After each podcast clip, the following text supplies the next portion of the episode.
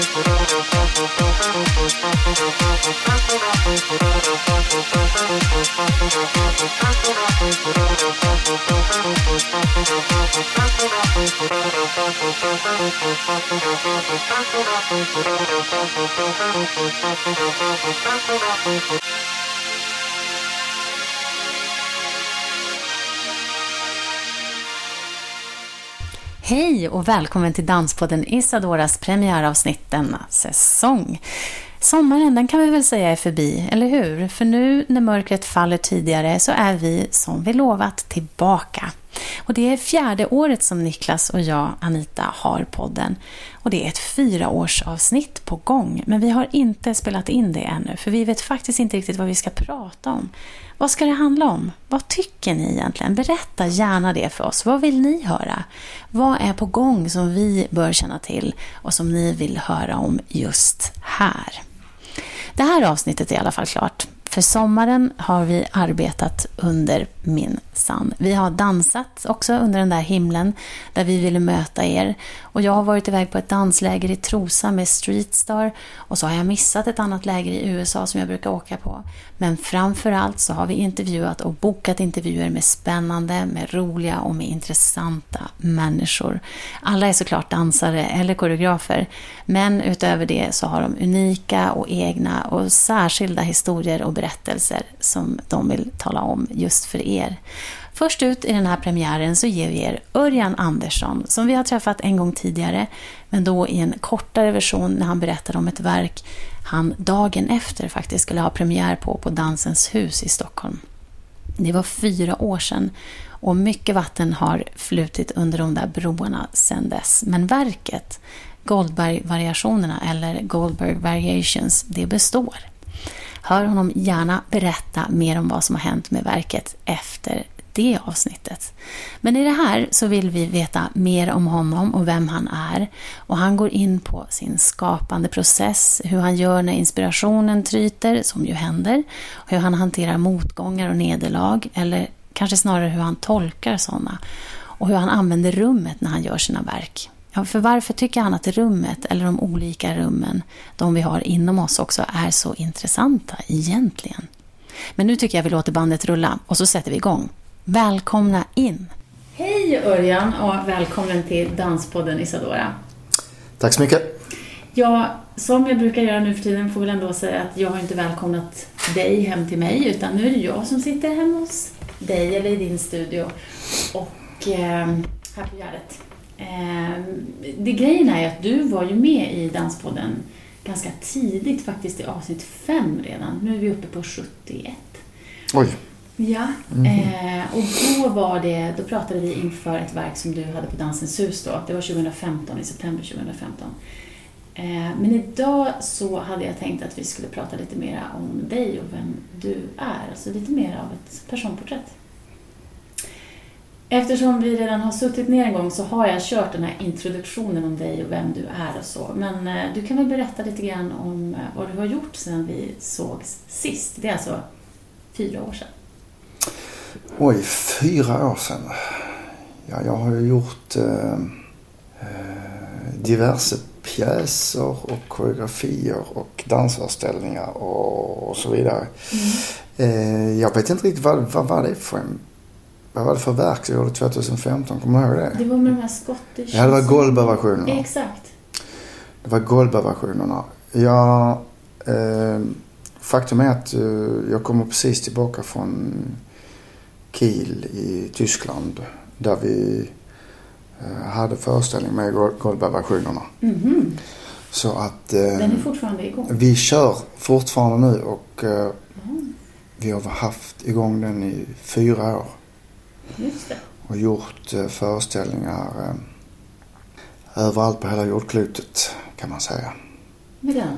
Med samma ja. Ja. Så att, vad var det som hände där? Det... Jag vet inte vad som hände där men eh, eh det var någonting som eh, eh, klickade tror jag. Mm. Så att det är fruktansvärt skoj att, att vi fortfarande kan, kan hålla på och jobba parallellt med allt annat, all, all annan verksamhet så att säga. Men att vi kan spela Goldberg. Vi har ju varit på, på stora scener också på mm. The Barbican i London mm. och i Shanghai och mm. har varit i Washington på Kennedy Center och sådär. Så det är liksom likväl som på, på mindre, mindre scener då. Så det skulle att vi, vi kan eh, en liten fristående grupp från Stockholm kan mm. turnera på det viset. Så det, det har varit eh, jäkligt skoj. Eh, så det är det jag precis har gjort faktiskt. På, eh, vi var på en festival där som hette Schleswig-Holstein musikfestival. Mm. Mm. Hade två föreställningar där. Nej, den där, det där verket är ett, jag vet inte, det är svårt att prata om sina egna grejer men på något sätt så kommunicerar den väldigt väl och eh, eh, vi spelar både mot dansvärlden och musikvärlden med den så att säga. Eh, Men det är inte ja. det enda du, du gör nu då? Utan det har liksom pågått och sen har det varit andra verk och andra processer som har... Ja, precis. Nej, det här är ju någonting som har gått parallellt och som mm, vi mm. gör eh, kontinuerligt med några månaders mellanrum och så. Mm. Ibland kanske ett halvår. Men är det samma ensemble som det var i början? Det är samma eh, musikensemble på mm. den här kammarorkestern på 11 musiker. Som heter Scottish Ensemble som är fantastiska musiker och som... Eh, som dansar också? Som dansar också ja. Tillsammans med fem, fem professionella dansare. Mm. De fem är så gott som intakta. Det är alltid någon som... Det är frilansdansare de också så att de, de måste jag eh, ringa upp. Mm. Och så får jag knyta fingrarna att, eh, att de inte har andra engagemang och så vidare. För då får jag repa in eh, nya dansare. Så det, det, är lite vårt dilemma här i, i Sverige att vi har inte medel att hålla eh, folk anställda. Utan eh, Nej. det blir ju på, på de premisserna så att säga. Så det, det är ju ganska tufft. Ja, är de på Dansalliansen då? Eller var, var äh, de väntar på jobb? Nej, många av dem jobbar utomlands. Mm. en är på Dansalliansen, Javier. Men övriga är spridda i, ute i världen. Så. Mm. Men de tycker det är så roligt att göra den så att de brukar, brukar fixa så att de kan komma loss. Men alltså det här med att vi inte kan hålla dansare, bara som en liten passus.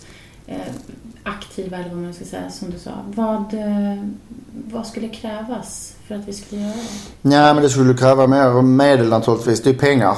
Mm. Så enkelt är det. Och eh, med de medel vi får idag, vi frilanskoreografer, så kan man ju inte anlita folk mer än under produktionerna man gör när man repar in och så vidare. Sen så kommer det en turnéverksamhet och då, då får man helt enkelt eh, se hur många spelningar man får och, och så vidare. Och sen så får man engagera dansarna igen då. Så att eh, tyvärr. Sen försöker man ju alltid lägga eh, verksamhet så att det blir ett, ett, ett, eh, ett, en, ett rejält sjuk med, med tid så att säga. Så att man kan anställa eh, dansarna under, under en längre tid. Mm, mm. Det är fördelaktigt för, för dem också. Mm.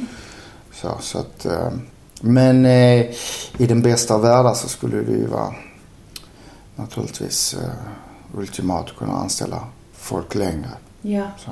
Men har du något, eh, finns det något land som gör det lite bättre? Ja, jag vet ju i Norge är det ju andra medel. Hur kommer det sig? Ja, det är väl en lite annorlunda politik där antar jag. Det har ju funnits den här norska modellen som man pratade om för några år sedan. Vet du, om men, det talas ja, om det. många norska modeller Ja, det handlar väl om att man, man, man valde väl ut x antal koreografer. Sen så mm. satsar man väl eh, mer mm. medel på dem helt enkelt. Eh, jag har inte följt det så här på närmare håll och hur det, hur det föll ut och så vidare. Det har jag ingen mm. aning om. Men, mm. men eh, det var väl det som var tanken. Eh, här i Sverige är det ju betydligt mycket tuffare. Och det är framförallt tuffare i, idag också jämfört med hur det var när jag började. Mm. Det är så, det är så mycket koreografer idag. Och, det är det. Det minns jag att vi pratade om tidigare också. Ja. Och det är inte mer scener idag än det var mm. när jag satte igång på, mm. på 90-talet. Så mm. det är en ekvation som inte rimmar på något sätt. Mm. Tyvärr. Men, Men om medlen har blivit, har de minskat eller har de Är de ganska stabila? De är väl ganska... Vad som har hänt är väl att, att det, är, det, är, fler som håller på med koreografi. Ja. Det, är ju, det är en, har ju blivit en fantastisk eh, boom kan man säga. Mm. Vad beror den? Men ja, det vet jag inte riktigt vad den beror på och så vidare. Det är kanske dock som har blivit känt och uh, en högskola och, Mm. och så. Och som jobbar eh, väldigt mycket internationellt och, och så. Mm. Men ja, ett, ett allmänt intresse i samhället också för, för eh, koreografi och, och dans och så vidare. Det tror jag liksom i, i andra genrer också så, Mm. eh, av scenkonst så eh, har man väl börjat uh, inse värdet av, eh, av det vi håller på med. Mm. Helt enkelt. Så det finns ju en förfärlig massa crossover och, och, och så vidare. Och jobbar man på med, med skådespelare på, på teater och så vidare nu så, så är ju unga skådespelare ganska insatta i, i dansvärlden också. Just det. Vilket är jäkligt skoj. Ja men åh, nu såg jag det. Du har ju koreograferat också för Stadsteatern, alltså te- teateruppsättningar. liksom. Ja, precis. precis. Jag, jag började för några år sedan. Det började väl egentligen med, med Goldberg-versionen att ehm, när jag fick den här beställningen eh, att ehm, jobba med en annorlunda kropp Mm. än Mm. danskroppen så att säga. Den, den vanliga kroppen kanske man kan säga. Inom, inom citationstecken. Mm, mm, Alltså musikern. Nej men det gav mer smak. Det var ju jäkligt uh, skoj. mm, mm. Och, och eh, koreografera olika slags kroppar. Olika slags eh, utövare och så. så att, eh, sen blev det att man har jobbat med, med skådespelare och operasångare och, och eh, sådär. Men alltid med, alltid med dansaren som, som också blir liksom med i, i gruppen. Mm, mm. Men jag ser ju liksom eh, både dansaren eh, och skådespelaren eller dansaren och musikern eller operasångaren som, som någon slags eh, homogen, homogen grupp. Jag vet inte om du förstår vad jag menar. Men, Nej, jag tänkte just fråga, men- hur menar du? Nej, men det är inte så att jag delar upp de här två så att musikerna spelar och sen så dansar vi lite grann och sen så spelar musikerna och så dansar vi igen. Utan allt är komponerat i rummet så att säga. Hur då? Ja, nej men om jag har 11 musiker och fem dansare då som i Goldberg-versionen så, Mm. så ser jag det som 16, 16 kroppar som, jag, som vi komponerar i rummet. Så det kan ju då vara en, en dansare som gör en duett med en musiker och så vidare. Ja, det är. Jag vet att Akram Khan sa att han ser att uh, dansaren är som ett instrument också eftersom han också spelar och, och så. Alltså, Mm. det finns en... Dans är som musik brukar jag säga. Mm. Så tycker jag. Alltså Mm. det, dans eh, är väldigt likt musik i mångt och mycket. Här med att man pratar om att man visualiserar musiken, ser du det så eller? Alltså, man- Eh, ja, det är vad du gör för verk. Eh, du kan eh, göra verk som handlar om att tolka musik. Rätt och slätt. Mm, mm.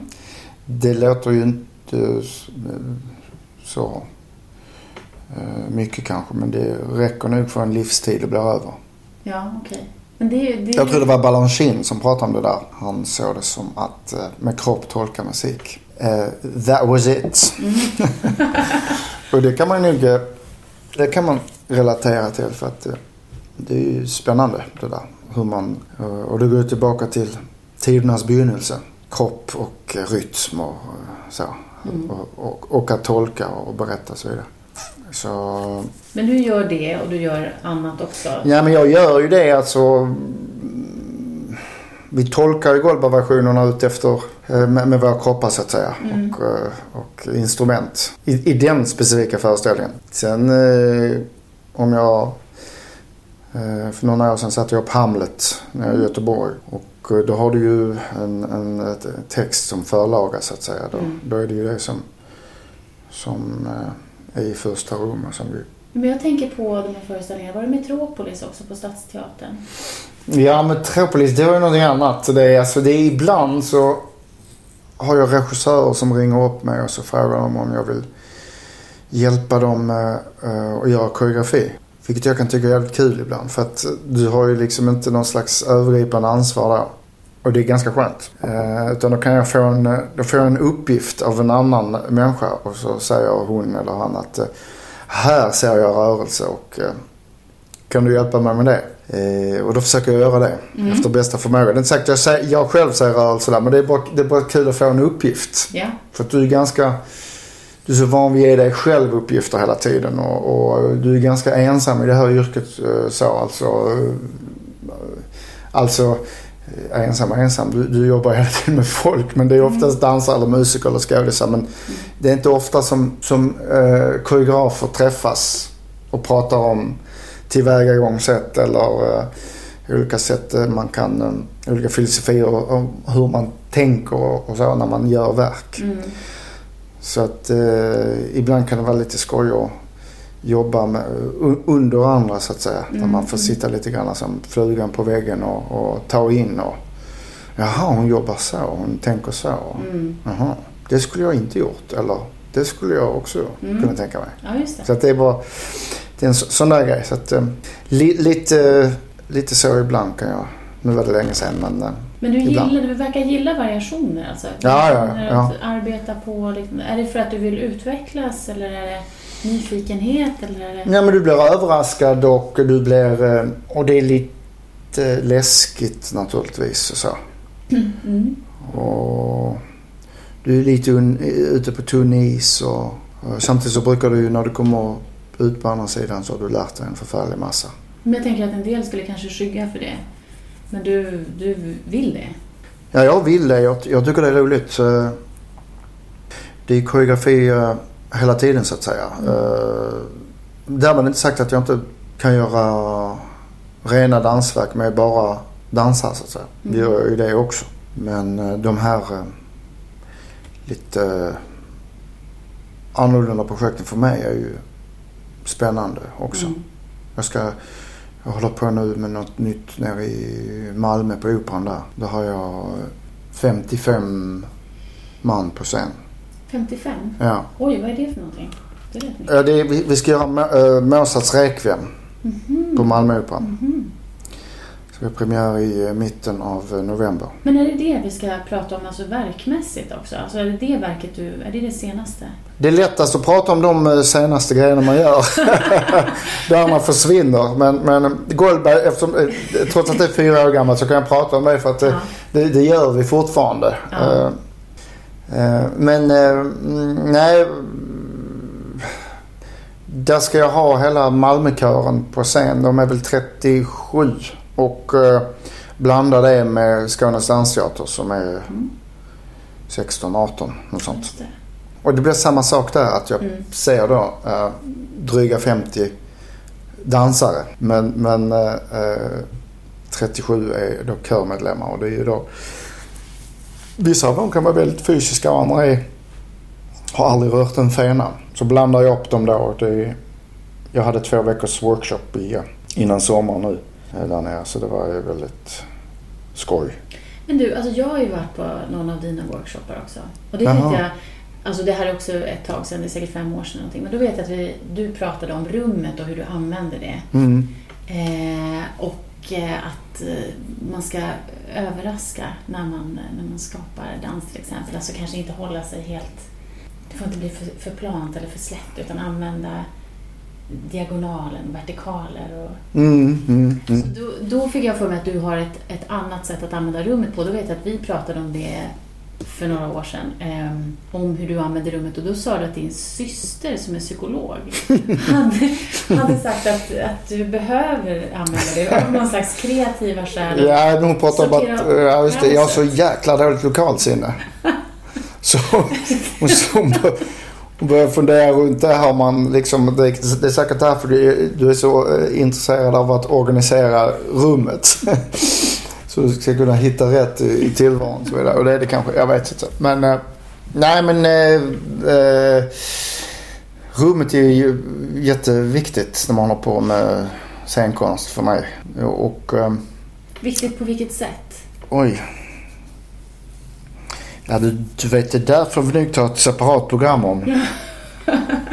alltså det rummet och eh, eh, det rumsliga är ju, är ju någonting som eh, Ja, det är en jättekomponent inom koreografi. Eh, det finns ju olika aspekter på rummet. Mm. Det finns ju rummet som vi dansar i så att säga. Eh, och hur man behandlar det. Mm. Och eh, om man, som du sa innan, om man är intresserad av diagonalen i rummet eller eh, olika platser i rummet. Då. Mm. Du kan göra rena koreografier som bara handlar om det, rumsliga. Sen finns det ju rum i... Det finns ju rummet mellan dig och mig Mm. när vi sitter och pratar här Mm. till exempel. Som ett annat tänk på rum och eh, levandegöras och aktiveras. Och så så att... ehm, eh, nej men jag, jag är intresserad av det. Jag tycker också... Jag tycker om att titta på koreografer som, som är medvetna om rummet helt enkelt. För Mm. att det har ju... Det är ju en väldig kraft det där. eh, Det rumsliga. Men hur ser man det hos en koreograf? Ja, men det är inte så svårt att säga det. Alltså de... de flesta koreografer är väl, i alla fall de unga koreograferna, så där, de vill ju oftast mig inräknat där. Man blir väldigt intresserad av eh, rörelsen eh, och eh, hitta, hitta intressanta rörelser. Man börjar väl där, det är väl naturliga när man är koreograf att man ska börja Mm. eh, göra rörelser helt enkelt. Men, eh, Och hitta sina egna eller? Ja, hitta ett språk eller en stil och, Mm. och, och, och så vidare. Så det är väl där man börjar. Men det, och det är lätt att snöa in och, stanna där. Men, men eh, när man börjar öppna upp och förstå rummet och, och dess ehm, kraft och så vidare så, så, så kan ju en, en förflyttning i rummet vara lika stark som en rörelse som du kommer på. Eh, om du förstår vad jag menar. Nej, Alltså, ibland- Jo, men så, ibland är det ju starkare att bara ha att du går i en cirkel i rummet. Mm. Det är inte, det är, det är en vanlig gång så att säga. Eh, kontra att du har, eh, gör en massa andra rörelser på stället. Mm. I mitt fall när jag jobbar så för- försöker jag väl ha någon slags eh, eh, balans mellan de olika sätten och jobba rumsligt. Okej. Och det kan man ju se väldigt lätt på koreografier. Om koreografer är medvetna om detta och så vidare. Eller om de är intresserade. Ja. Ja, men det finns ju många stora koreografer som jobbar i... Eh, som inte är intresserade eller inte medvetna överhuvudtaget Nej. om, om det rumsliga. Mm. Utan bara är, är, jobbar med rörelsen. Och det, och det är rummet. Det är också ett rum så att säga. Mm. Mm. Det, eh, men... Eh, Men säg någon koreograf som, som arbetar mycket med rummet. eh, Som du ser. ja, alltså Anna de Cashmaker jobbar mycket med rummet. Mm. Och Hadna Harin jobbar jättemycket med rummet. Eh, Och någon som inte gör det då? eh, jag tror inte... Ja, jag vet inte. Mm, Eller som du ser? Eh, ja, nej, det var, nu när du sätter, sätter det, nu är det ganska knivigt här. Alla jobbar... Alltså det blir en filosofisk fråga. ja. Jag vill inte säga att... Man kan inte säga att, att det är någon, folk som inte jobbar med rummet. Nej, men När du tar en kropp in i rummet så, så är du i rummet. Men det är väl mer att medvetandegöra rummet och så vidare. Mm. Det tror jag inte en sån som Mats Ek är intresserad av så mycket. Eh, inget ont om honom i övrigt. Men, eh, men eh, om man jämför med de två tidigare. Ja, Men, men, till exempel. Ja, ja. Nej, men det är intressant bara att ha den aspekten med sig när man ser på verken också. För Ja, mig då. ja exempel. precis, Men jag precis. tänkte på det du sa om att det inte är så ofta man sitter ner med koreografer och pratar om, om saker och så. Men för några år sedan så gjorde ju du det tillsammans med Kenneth Kvarnström och... Förlåt, jag minns inte. Ina Christer Johannesson. Exakt. Okej. ni gjorde ju det här verket som gick... Det var också på Stadsteatern va? Just det, just det. Ja. Eh, ja, det var väl någon slags försök där kanske. Ja, ja, men och hur var det? Satt ni ner och, och pratade eller hur, hur pratade ni? Hur gjorde ni arbetet? Ja, vi hade väl små diskussioner sådär eh, initiala. Eh, men eh, jag trodde, alltså det var väl inte riktigt en sån diskussion som jag var ute efter. Nej, För att eh, vad var du? det var väl mer att vi, vi, vi försökte göra ett verk tillsammans. Mm. En slags eh, mission impossible. men ibland kan det vara kul att bara försätta sig i de Mm. situationerna. Alltså jag har jobbat med Kenneth känner jag sedan länge och, och Ina Kristel också. Så jag, jag vet ju hur de jobbar. Men det var, det var ändå intressant att höra deras, eh, hur de pratar runt och så. Ja. Har ni, har ni, lärde ni er saker av varandra eller var ni... Jag vet inte hur mycket de lärde sig av mig men jag, jag lärde mig väl en del. Mm. Kanske inte så mycket om dem men om mig själv. Mhm. Hur, hur jag tänker. Så, Men vad var du ute vad jag gör för val och vad som är viktigt för Ja. mig Ja, ja. i mina verk och så vidare. Det blir ju, det blir ju tydligare när, jag, när man ser andra koreografer jobba och så vidare. Mm, mm. Vad man är och inte är. Och... Ja, ja. Men vad var du ute efter för någonting? Eh, I den processen? Mm. Nej, det vet, det vet jag inte riktigt vad jag var ute efter. Det var väl bara, ett möte och, och ett, en, eh, ett test helt enkelt. Men eh, ja. Det, var det. det har inte hänt någonting liknande sedan dess då eller? Nej, det är väl mer att jag har jobbat med regissörer kanske eller sådär. Jag känner väl inte idag riktigt att jag har sånt jättebehov av, av de här samtalen egentligen. Mm, Sådär. mm. Det var väl mer, jag hade en period där för en tio år sedan och sånt där. Mm. Det var bara, eftersom jag är autodidakt och inte har gått på någon eh, skola så jag, eh, jag har ingen formell utbildning överhuvudtaget. Var, Alltså som koreograf? som koreograf. Ja. Eller som regissör. Eh, jag vet inte om det är bra eller dåligt. Det kan man väl argumentera båda. De facto är det så. Sen har jag ju jobbat med det i 25 år. Mm. Så man kan ju eh, uppenbarligen göra det. Så att eh, lite har jag väl. Men jag har väl plockat upp eh, från situationer som jag varit i. Mm. Dels som dansare och eh, sen när jag började koreografera själv så började jag ju, tittade jag ju väldigt mycket på an, annan koreografi och andra verk och Mm. läste mycket om koreografi och försökte begripa saker och varför det hängde ihop. Och, och sen har jag ju dansen i, i kroppen så att säga. Så att, Mm. eh, det här abstrakta som, som man kan läsa om eh, vad det gäller komposition och så vidare. Den, det, det förstod man ju på ett annat sätt när man hade gjort det fysiskt så att säga. Mm. Men jag tänkte, eh, jag är lite inspirerad av eh, en sportjournalist som heter Erik Niva. Alltså, När han gör personporträtt, jag blev lite glad när jag hörde hans sommarprat i sommar om hur han strukturerar upp det, eller vad han ställer för frågor och så. Så jag har inspirerats lite grann av det. När jag nu tänkte fråga dig om, jag tänkte att vi skulle gå tillbaka bara till så här, din, eh, din bakgrund, hur du växte upp, var du växte upp och eh, hur det var. Hur ska du beskriva den? Om du... min bakgrund. Ja, alltså eventuellt viktiga delar då. Din bakgrund, du är född i Eslöv. Född i Eslöv och Mm. Eh, flyttade till eh, Stockholm 85. Och gick på, eh, kom in på Balettakademin. Mm. Så det var ett viktigt eh, kliv Mm. helt enkelt. Och då lämnar du fotbollen. för- lämnade jag fotboll och skola och allt det där andra. Och eh, hoppade in i den här världen. Och då var man ju väldigt eh, dedikerad på det där och eh, satsade 100 procent. Mm. Sen så eh, sen fick jag jobb på något som heter Östgötabaletten Mm. eh, i Norrköping. Med en konstnärlig ledare som heter Lado Juras. Eh, och då gjorde vi verk av Birgit Kullberg och jag jobbade med henne och jobbade med Mats Ek och jobbade med, vi gjorde verk av Kilian och av Vlado Juras och Mm. ah, vad gjorde vi mer? Massa konstiga grejer. Musikal gjorde jag en där. Och, så jag var där ett par år. Och sen så sökte jag jobb och fick jobb i eh, Batsheva, Tel Aviv. Flyttade till Tel Aviv och eh, så jobbade jag med Ohad i två och ett halvt år. Kan du berätta bara hur det var? Hur är han att arbeta med? Jag vet inte hur han är idag. Det är, det är länge sedan jag var där. Men han, eh, han var ju väldigt... Oj, ja, det var en svår fråga. Hur han jobbar med. Han... Eh, ja, men det var ju väldigt inspirerande naturligtvis. Och vi var ett... Eh, Batsheva på den tiden var ett litet kompani på 16 pers.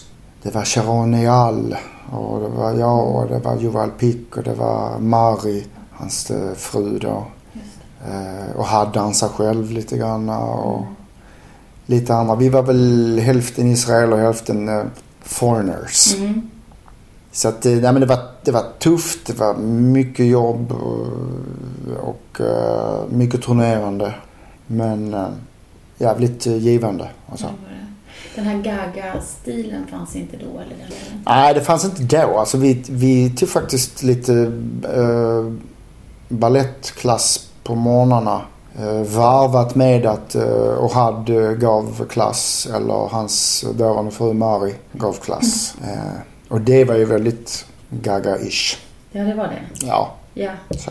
Men det hette ju inte det på det viset. Det är en senare, senare påfund. Så. Ja, just det. Jag pratade med en, en som är i hans kompani när de var här för något år sedan. Mhm. Och han hade lämnat den klassiska balletten för att börja arbeta med och han, för att han sa att han insåg då han gick på någon sån här Gaga-workshop och Mm. så såg han att så här, oj, men man behöver alltså inte ha ont hela tiden. nej, nej. Man kan liksom försöka njuta också utav hur kroppen vill röra sig och så. Mm. Så beskrev han det. Mm, mm. Eh, Jag vet inte om du känner igen det? Jo, absolut. Det är ju betydligt snällare för kroppen och så vidare. Mm. Eh, Men jag, jag menar, och, och, och han har väl sin stil på, på sen har han ju, han kallar det för gagga men det är väl mycket av de rörelserna som inte är nytt Mm. under solen. Mm. Jag menar det här är mycket som man gjorde tidigt 70-tal i New York. Mm. Så, Mhm. så det är liksom Mm. inte, det kan du läsa i vilka Mm. improvisationsböcker som helst. Och så. Eh, Men han har väl satt samman det till sin, sin filosofi och så vidare. Mm. Ja. Men, men eh, om man bara backar tillbaka lite grann då så. Hur var, vad har du tagit med dig från din uppväxt och hur, hur stöttade dina föräldrar dig när du dansade och så? ja, det vet jag inte. Alltså, mm, nej men det, jag kommer inte från någon kulturell eh, bakgrund så eh, direkt. Mer än någon annan. Eh, så att eh, det var väl klart att man, de höjde säkert på ögonbrynen när man skulle eh, när man började med dansen och så. Mm. Kullbergbaletten och sånt där åkte vi och tittade på ibland och så. Det var väl mer där. Kullbergbaletten, det var ju så, alltså de här tidiga verken av, eh, de var ju så folkliga. Ja. Så det var någonting som man kunde ta till sig. Den här blandningen av, av teater och, Mm. och dans. Och, och sen ibland var det något lite svårare med Per Jonsson och sånt där. Mm. Men, eh, nej men det var fascinerande och, och just att man liksom Musik har jag alltid varit intresserad av och, och konst också, alltså bildkonst och sånt. Och, och det här fysiska hade man ju liksom med sig sen en fotboll och sådär. Så det var ju någon slags mix av alltihopa där, eh, dans. Mm. Och att det talar så jävla direkt också eh, är ju, är ju unikt med konstformen dans. Att det kan vara, det kan vara så drabbande likväl som det kan vara så jäkla dåligt. Det blir ju lika Det finns ju liksom drabbande. inga, inga... Men det är lite det är också med, med när vi pratar om dans och musik. Att, eh, text är någonting annat. Men, men, men rörelse och musik det, det går liksom rakt in på ett otroligt direkt sätt. Mm. Och det är väl det som är fascinerande med, med rörelsen. Men är det någonting som du tar med dig från din uppväxt? Alltså som du fortfarande, som fortfarande är en del av din kärna? Eller så? Mm, det vet jag inte om det är något specifikt sådär. Det tror jag inte. Det är väl mer eh, hela, hela uppväxten med kamratkrets och föräldrar och syskon och allt sånt där. Och, nej, men mycket där i tonåren när man är, när man är med Mm. mm, andra grupper och Mm. kompisar och åker och tittar på saker och ting. Det är mycket sånt som formar en. Men var det någonting du ville lämna när du, när du flyttade till Stockholm? Eller var det så att du var tvungen att göra det för att? Nej men alltså om du är uppvuxen i Eslöv så det, det är väl ingen sån här... eh, När man är ung det är väl inget direkt som man tänker att här vill jag stanna resten av mitt liv. Nej. Ja, Så det var väl, det var väl dels det men det var ju också att eh, eh, skulle du hålla på med dans då, då, var, då var ju Eslöv en svår stad. Så att eh, det, var, det var ju båda där helt enkelt. Sen var det kul att komma till Stockholm och, när man var i tidiga 20-årsåldern Ja, naturligtvis. spännande. Vad skulle du säga är ditt mest utmärkande centrala karaktärsdrag? Wow. Den var inte lätt du. Eh, jag är lång. Nej, jag vet inte. Uh, mest utmärkande karaktärsdrag. Och menar du mig som, som privatperson också då? Ja, faktiskt. Jag har väl rätt nära till humorn, tror jag. Det skulle jag nog säga. Jag tror att eh, mina barn säger det i alla fall. Att jag har någon slags uh, Tourettes syndrom. Att jag måste skämta hela tiden. Men, Så att, uh, men, ja, det men det. upplever du dig själv så också? Alltså att du gärna vill skämta eller är det så? Nej men ja, de har, mina barn har nog rätt. Mm. Mm. Faktiskt. Mm. Men uh, ja. Men är det någonting som kommer naturligt eller, eller känner du att du... Det kommer nog naturligt ja. ja. Jo.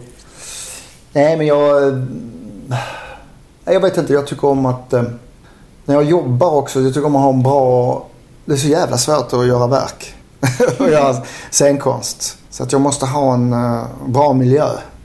Alltså, och roligt eller? Ja, Ja. uppsluppen. koncentrerad naturligtvis. Mm, mm. Det får inte bli flamsig men, men, men det måste vara en, en upplever jag, en, Mm. en bra miljö. Annars så... Och det är klart man kan inte... Det, det blir alltid äh, komplikationer eller problem och så vidare när man jobbar med andra människor och så vidare. Men då försöker jag prata med, med lösa de problemen sidan om.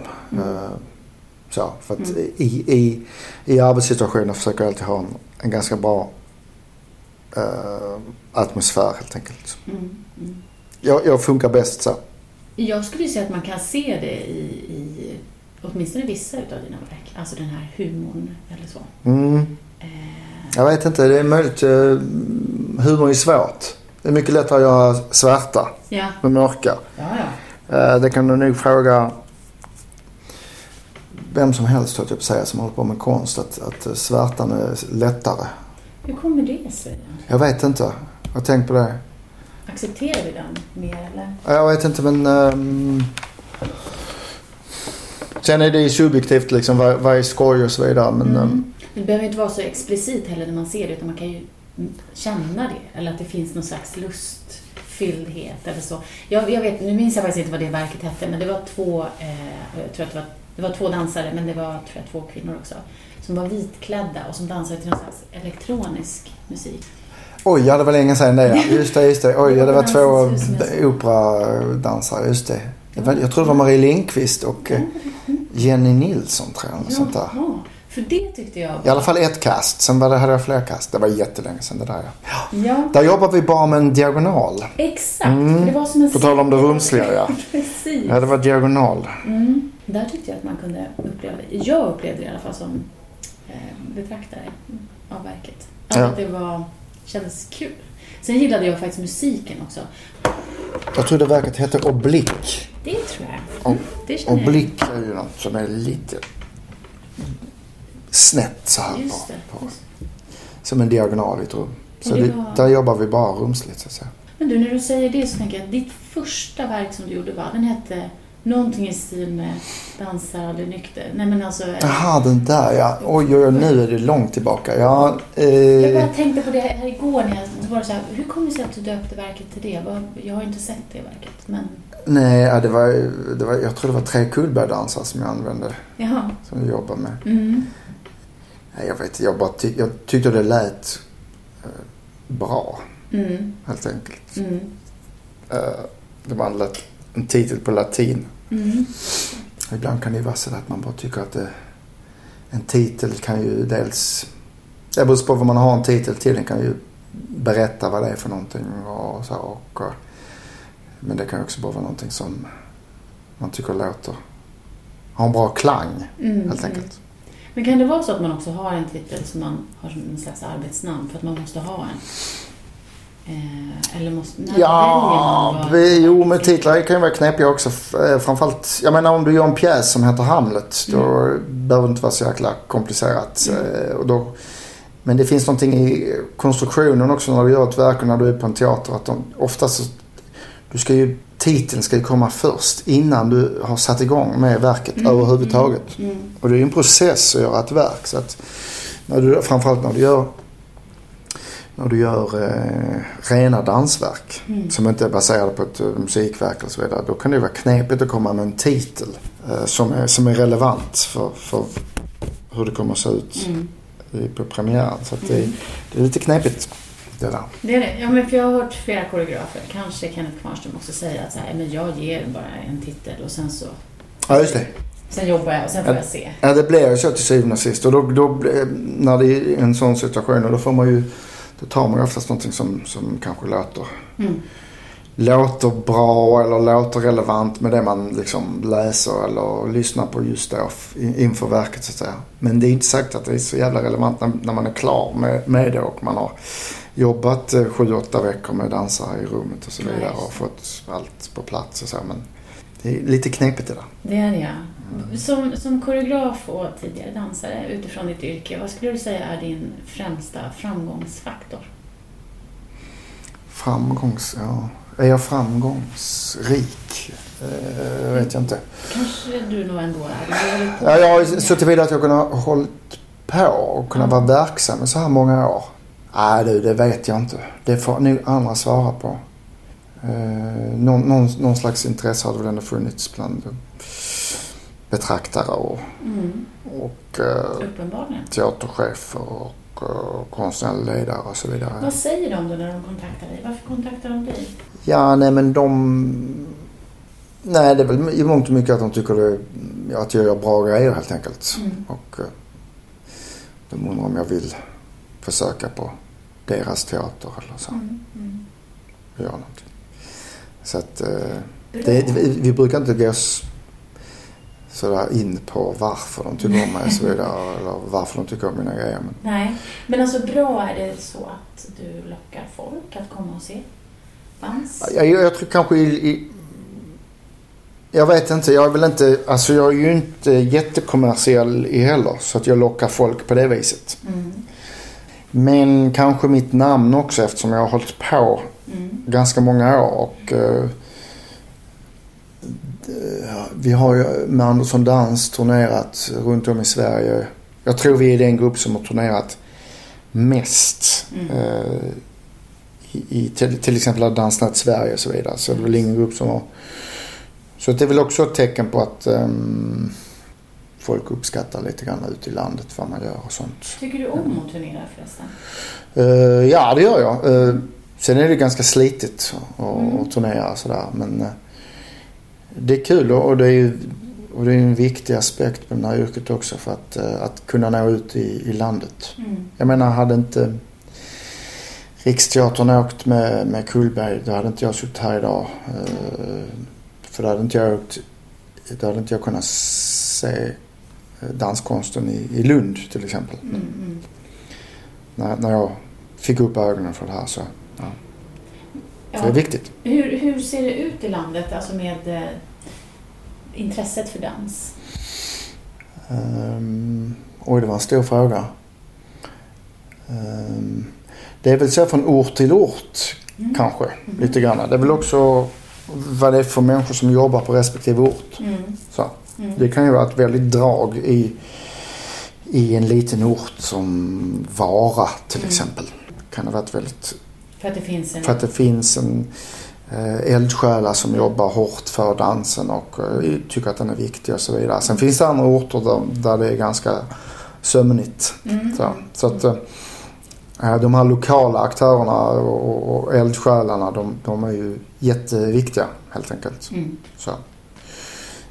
Men jag tycker det är skoj att åka ut till små orter också. Mm. Alltså det blir en, en ganska absurd värld som, som vi, man är. Det, ena dagen kan man ju vara på The Barbican i London Mm. som är en av världens största scener för Mm. scenkonst. Så. så nästa gång kan vi vara i Vara. Mm. Ja, just det. Så det är kul. det. På tal om variationer och så. Ja, just det. Eh, har du någon så här... Eh, vilka är dina drivkrafter, skulle du säga? Har du några som du har definierat? Oj. Eh, drivkrafter? eh, Nej, det är ju... Alltså va- varje nytt verk man börjar sätta sig in i och läsa om eh, är, blir ju en drivkraft så att säga. Mm, mm. Så nu är ju Mozarts Requiem en, en drivkraft. Mm. eh, och eh, nu läser jag ju väldigt mycket om, om det verket och, och försöker förstå strukturen Mm.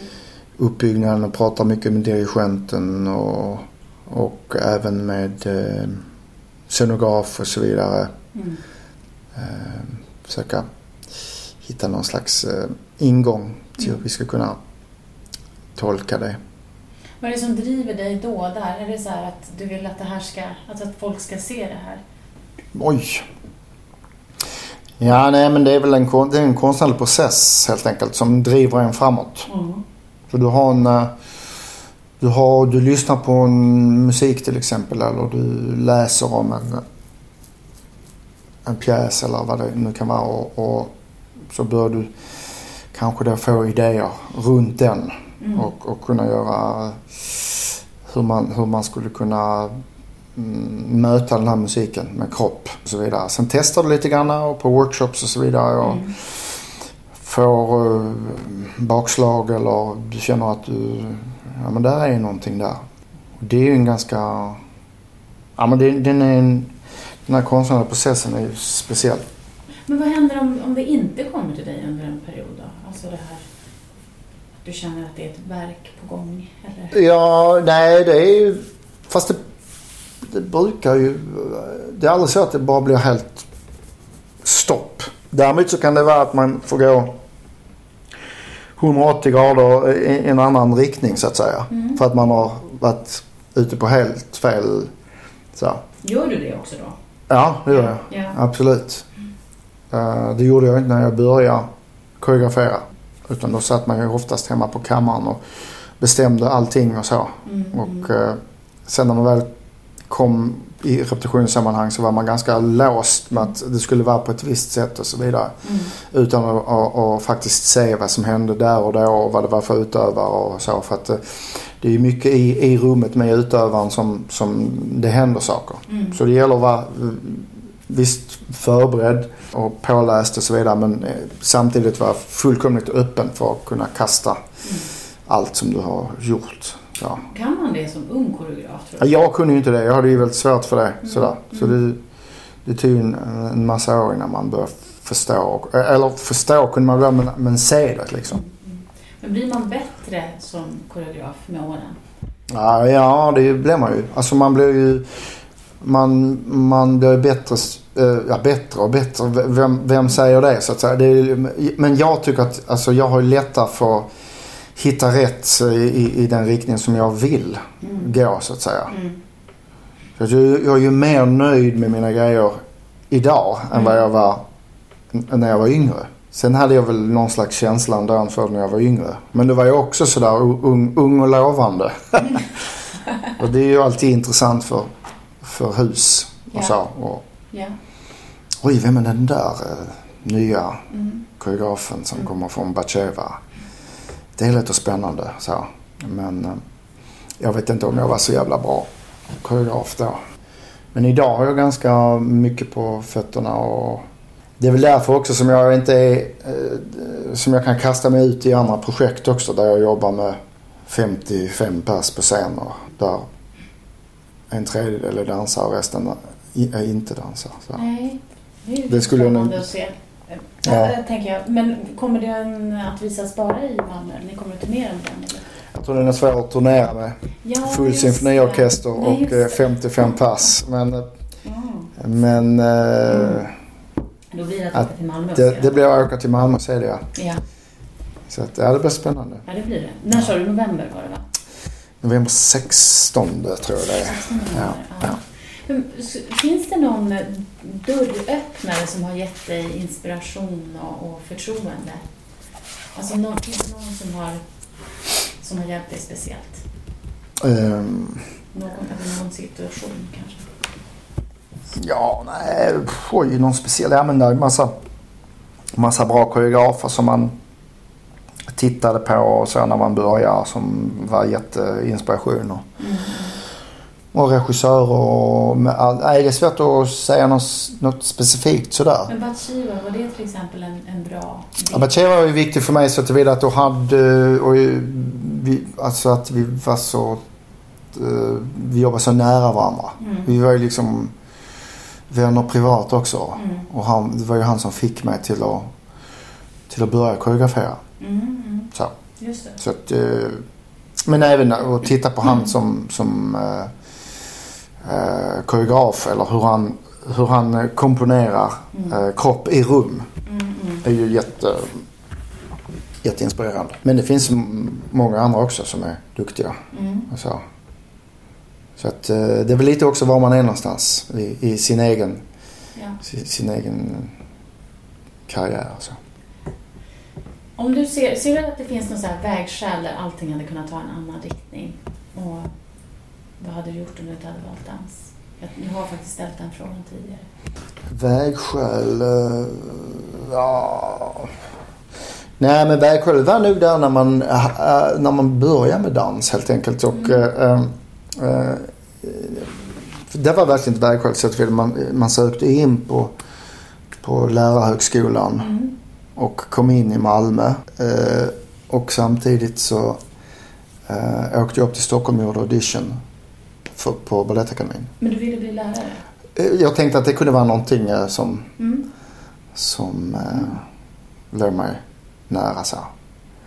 Men jag tänkte att eh, ja, men jag, jag får testa dansen här annars. Eh, för det kan jag bli lärare, det kan man alltid göra lite senare. Men är man 20 år och inte har börjat riktigt än då gäller det att smida. Så att, då, då flyttar jag upp.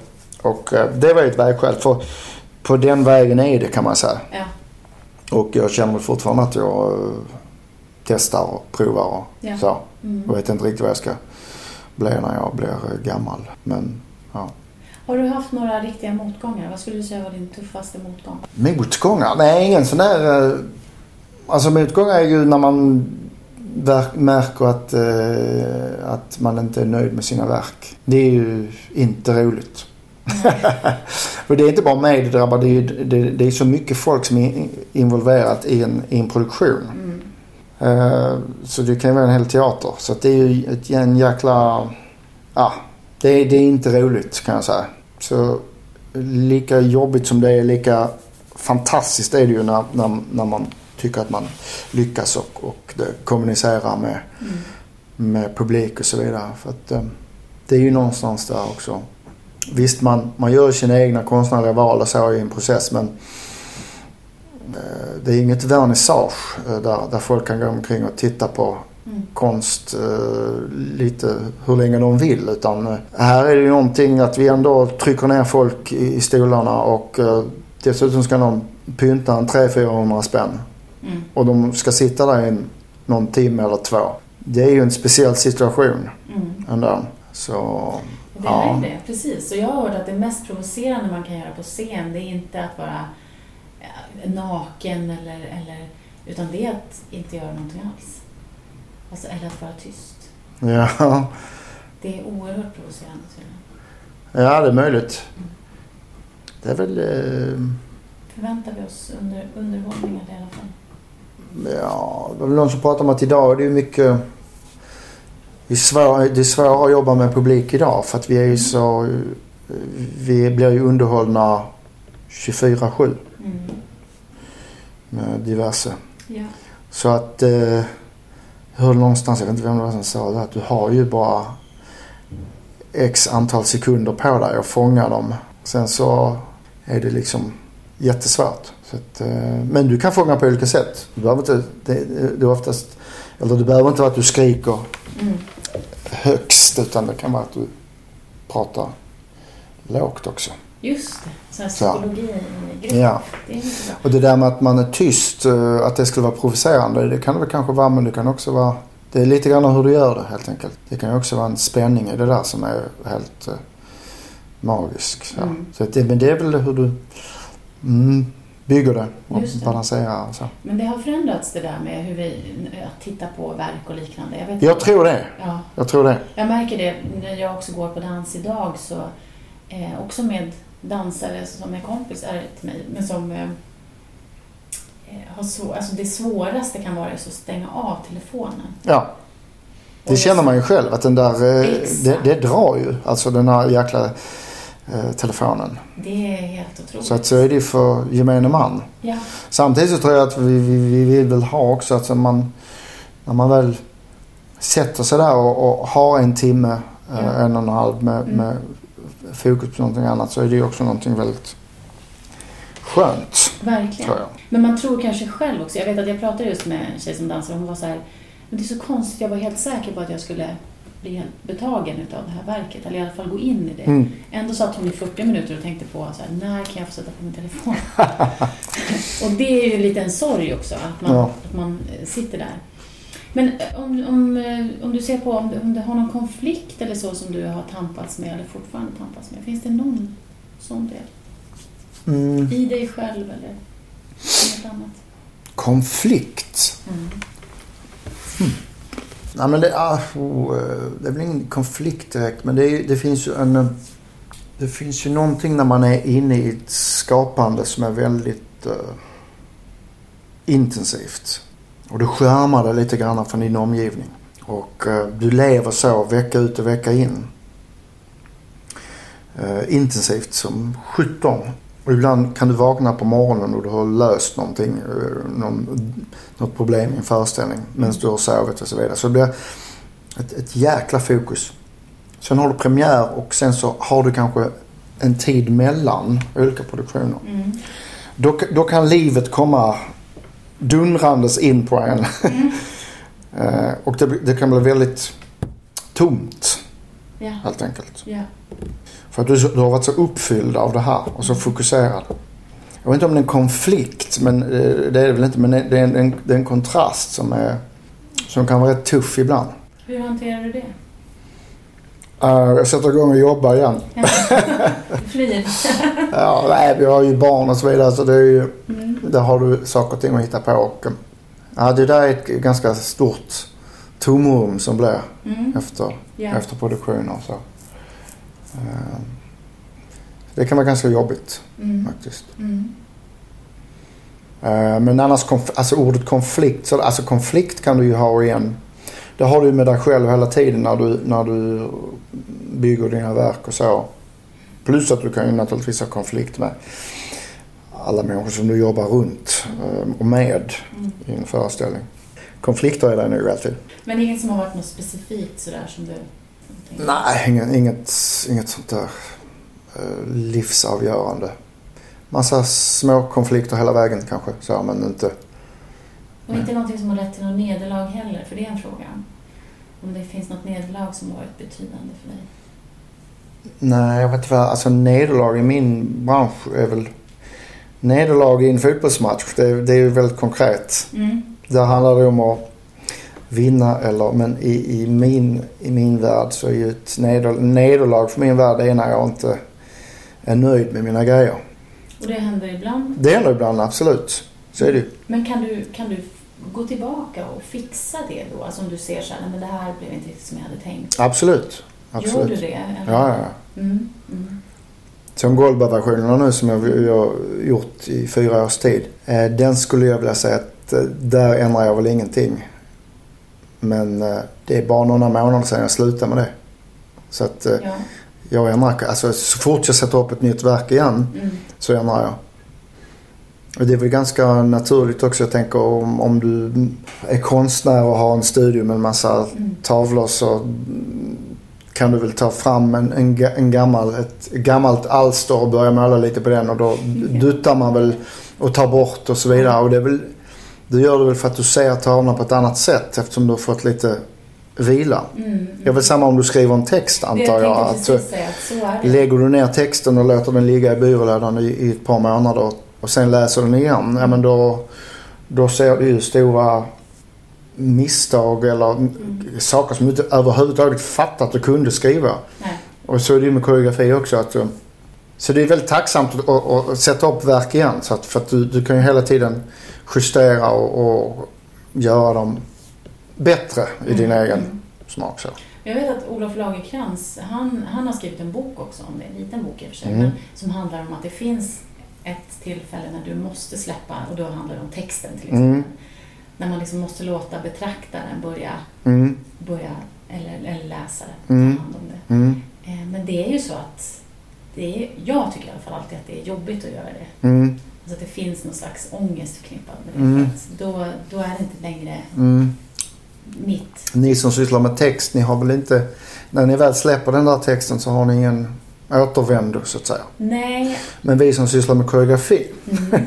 jag kan ju liksom eh, jag kan ju justera Mm. eh, små saker. Det är inte säkert att du märker det när, när du ser det men för mig är det jättestora grejer. Det kan ju vara en, det kan vara en övergång mellan två delar i koreografin Mm. som man tajtar till eller Mm. sätter musikstart på ett annat ställe eller som gör att båda de här två delarna blir helt annorlunda att titta på.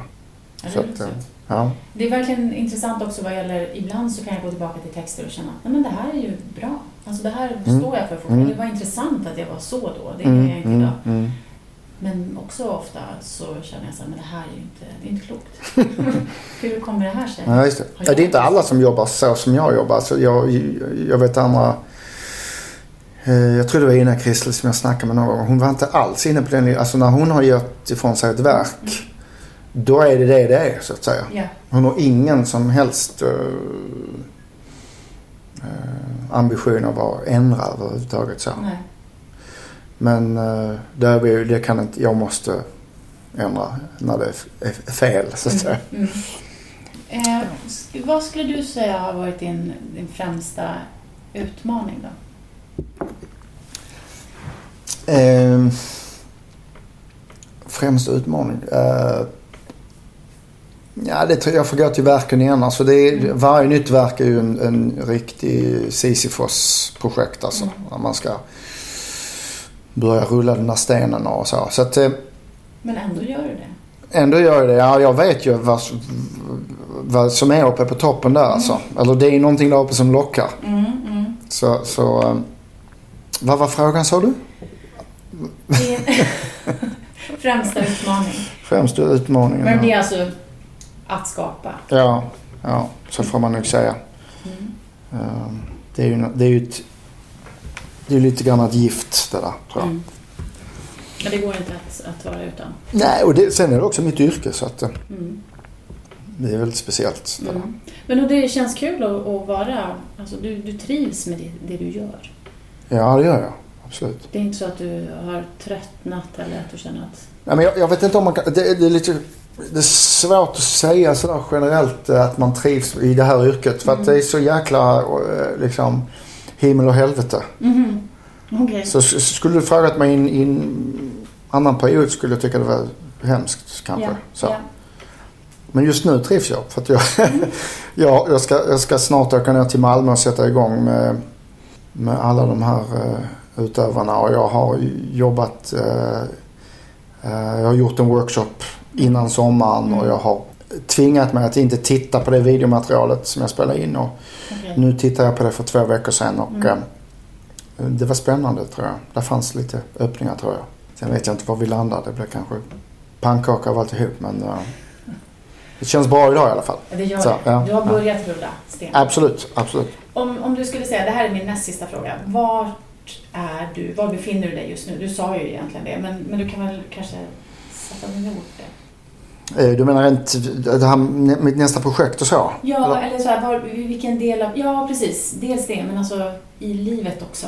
eh, Och som, som eh, verksam koreograf.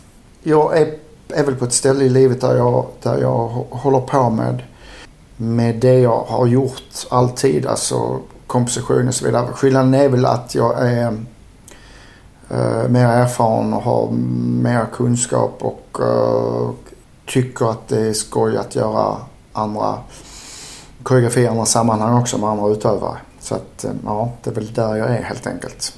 Och då är sista frågan, vart är du på väg? Vet du det? Kan du ge någon beskrivning? Jag är på väg ner till Malmö nu snart. Eh, rent geografiskt. Mm. Eh, och eh, eh, samtidigt så eh, är jag också på väg med min, med min grupp eh, Andersson Dans och eh, göra nya projekt med, Mm. med den och så.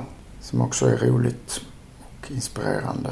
Men först nu är det, är det, är det Malmö och eh, operan där Mm. helt enkelt. Men finns det något sätt som du vill utvecklas på som du inte har utvecklats på? Eller som du är intresserad av fortfarande? Ja, men jag tycker jag gör så Jag gör mycket, mycket olika saker nu med olika slags utövare. Allt från skådespelare till operasångare till, mm. till uh, körsångare till musiker och, och dansare naturligtvis. Så, så att, uh, för mig är det, är det här ganska spännande tid att hålla på. Att, uh, för jag, jag, eftersom jag är så pass Ja, men jag har hållit på så många år nu med, med, med koreografi och komposition och sånt så att jag, jag känner att jag, jag vågar ge mig ut där och jobba med andra utövare och blanda dem med, med dansare. Så. Olika ålder och olika fysiska förutsättningar och olika typer helt enkelt. Mm. Mm. Så det är väl en jättebra avslutning på det här samtalet? Ja. Är det någonting som du skulle vilja lägga till? Eh, oh, nej, jag, jag pratar mer än jag brukar. Kom gärna och titta i Malmö ja. ja. 16 november. 16 november. Eh, och eh, det är mitt nästa alster. Det är nästa alltså. Ja. Vi får se vad som händer efter det då. Tack så mm. jättemycket för att du var med i podden. Tack så mycket. Tack. Japp, japp, japp. Nu är avsnittet till ända och jag är så glad över att det blev just Örjan som fick sätta igång oss igen. Blev det som du hade tänkt dig? Fick du veta något du inte har vetat tidigare? Och var det något du skulle vilja höra mer om? Hör av dig i så fall och berätta. Vi vill ju också tacka dig för att du lyssnar på oss och du som hela tiden kommer tillbaka och fortsätter lyssna. Vi är så glada för det. Vi som gör podden heter i vanlig ordning Niklas Reimertz och jag Anita Emthén. Och du hittar oss där man hittar poddar och kan kontakta oss precis när du vill och ge oss ris eller ros eller berätta om det är något du tycker vi behöver känna till. Vi hörs igen om blott två veckor. Bye, bye.